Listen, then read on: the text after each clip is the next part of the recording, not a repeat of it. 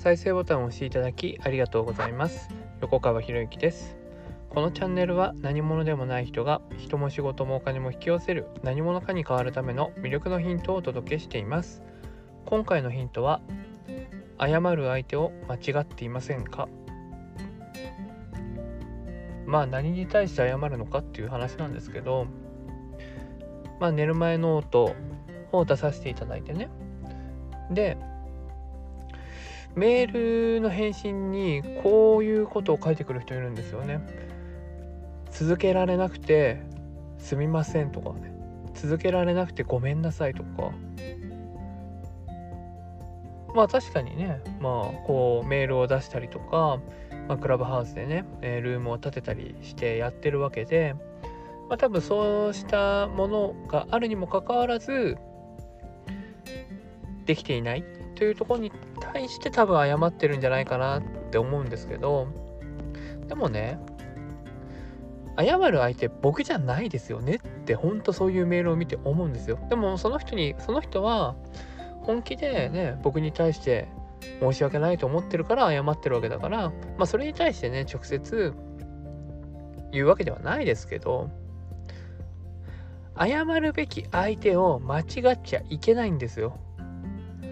じゃあ謝るべき相手は誰なんですかって言った時にそれは過去に始めた自分自身なんですよね。何かを始めて続かなかった。まあ僕の視点からすればまあもちろんその本の内容が足りなかった。その人にとって魅力がなかった。メールの内容がその人にとって魅力がなかった。ね、クラブハウスでやってることがその人にとっては魅力がなかった。じゃあ、どうすればいいのかっていうのは僕の点からすればもっともっとね、その内容を磨いたりとかしなければいけないんですけれども、そのね、読者さんって言えばいいかな。読者さんの視点からすると、まず改善すべきは過去の自分に対して謝れるかどうかなんですよね。多分こういう人って僕だけじゃなくて多分他の先生にも同じようなことやってると思うんですよね。でそして他の先生方は多分言わないと思うんですよ。優しいからね。というよりももしかしたら謝ってくれることによってその 先生の自尊心が満たされたりとかね。あの、承認欲求。要するに謝るってことはその人は、ね、謝る相手の方が下になるわけだから自分は上に立てちゃうわけなんで。だからそういう上に立ちたいっていう欲が強い人からすると謝ってもらうっていうのは実は気持ちが良かったりするんですよね。では僕はそんなの嫌ですけどね。謝るべき相手は過去の自分なんですよ。始めた時の自分ね。で、じゃあなんで始めようかなと思ったかというと、そういう自分を変えたいから始めようと思ったわけじゃないですか。にもかかわらず、ね、にもかかわらず自分ができなかったことを、ね、自分自身に対して謝るのではなくて、そのね、提供してくれた先生に謝るっていうことを繰り返していると、もうそれもうほんと癖になっちゃいますからね。自分自身の過去の自分自身まずは過去の自分自身に対して謝るべきなんですよ。でそれができた上でそのね先生たちに謝っていく教材の提供してくれた人に謝っていくっていう順番が違うなと思うんですよね。おそらくその過去の自分に謝るっていう視点を持ってないと思うんですよね。でそれをずっと繰り返しちゃうわけじゃないですか。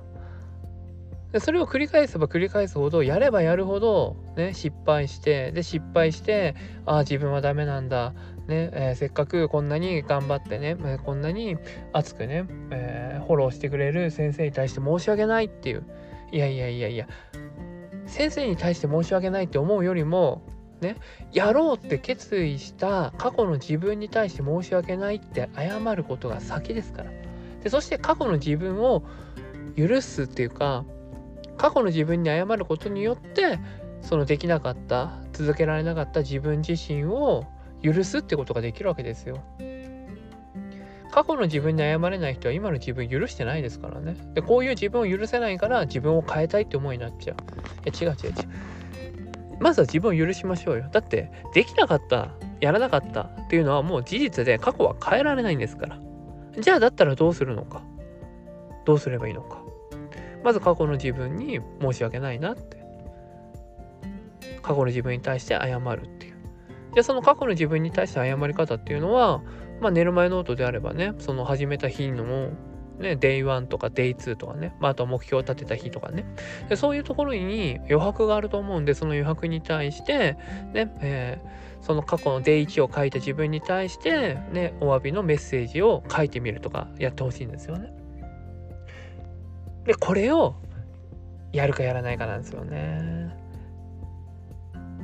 まあ素直な人はやるんですけどね。素直な人はやりますけどこれ素直じゃない人素直じゃない人うんまあ言い方悪くすると自分で責任を取らない人はやらないですね。だからそういうので分かっちゃうんですよね。あこの人は自分で言ったことを自分で責任取る人なんだ。あこの人は自分で言ったことを人のせいにする人なんだってで、一見ね、先生に対して申し訳ないって言ってるかもしれないけれども、いやいやいや、申し訳ないんだったら、本当に申し訳ないと思ってるんだったら、対策出しましょうよって。ここまでできなかったんだけど、次こうしますよって。次こうやってやっていくんで、またぜひ応援してくださいとか言えばいいじゃないですか。もうだって、でやってなかったか、やらなかった、できなかった過去はもう変えられないんだから、もうしょうがないですよ。しょうがない。でそれはきっぱりもう諦めて、じゃあその過去の自分もう一度もしもう一度やり直せるんだったらどうするのかっていう考えてもう一度トライし直したらいいだけなんですよね。先生に対して申し訳ないっていう前にまずは過去の自分に対して謝ることが先。でおそらくは、まあ、さっきも言いましたけれども何度も何度も同じことを繰り返してるんじゃないですか？だその悪い循環を断ち切りたいがためにいろんな学びをされてるはずなんですよ。だったらそのね悪い循環をまず断ち切りましょうよ。じゃあその断ち切る方法は何かっていうと過去の自分に対してねやろうって決めた目標を立てたその時の自分に対してメッセージを書くということなんですよね。これが対策です。もうここまで言ってますからね。であとはこれをやるかやらないかだけです。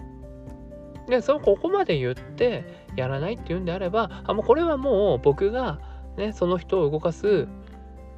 だけの魅力がなかったっていうことになりますからね。いやこんなアドバイスをしてくれる人はおそらくいないんじゃないかなって僕なんか思っちゃいますけどね。じゃあなんで僕がこうやったこういうアドバイスができるのかって言ったら僕自身がそういうことをやってきてるやってきてるからですよ。でまあ、先生に対して申し訳ありませんでしたなんてことはね、まあ、僕は言わないですけど。だけどそのやっぱり過去の自分に対して申し訳ないなって思うことはやっぱりいっぱいあったんですよね。だって決めたわけじゃないですか。で決めてやる決めてやるっていうね。で思考は現実化するって言いましたけれどもね思考は現実化する。それは現実化するまでやり続けるからこそ現実化するわけですよね。でこれをやり遂げたいんだこれを成し遂げたいんだって思った過去の自分があるからこそ努力することができたんですよね。でそれをやめてしまった。諦めてしまった。ということになってしまうと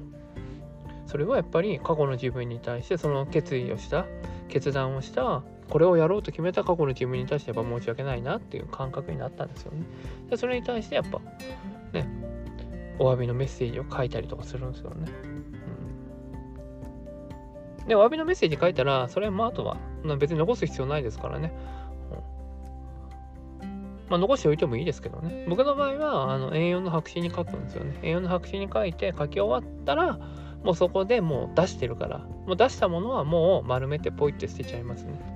まあ、残しておいてもいいんでしょうけどね。過去、後々の記録のために残しておいてもいいのかもしれないですけれども、そのね、書いたものをね、自分の思考を書いて、ぐしゃぐしゃに丸めて捨てるっていうね、紙で捨てるっていうことをすることによって、その思考を捨てるっていう暗示、捨てられたっていう暗示を自分自身にもかけることができるんでね。僕はそっちの方を採用するんですけどね。だからそれについてはもう考えることはなし。ね。例えばもう昔の,、えー、その決めた自分に対して謝ることはもうここでおしまい。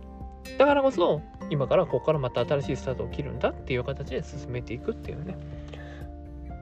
白紙でもいいですしまあさっきはね寝る前ノートの Day1 Day2 のところに書いてもいいって言いましたけれども、まあ、Day1、Day2 を見ながら白紙に書くでもいいですからね、まあ、ぜひ、もしね、もしね、この音声を聞いていて途中でやめてしまったっていう人がいるんだったら、試してみてほしいなと思います。絶大な効果があることをお約束します。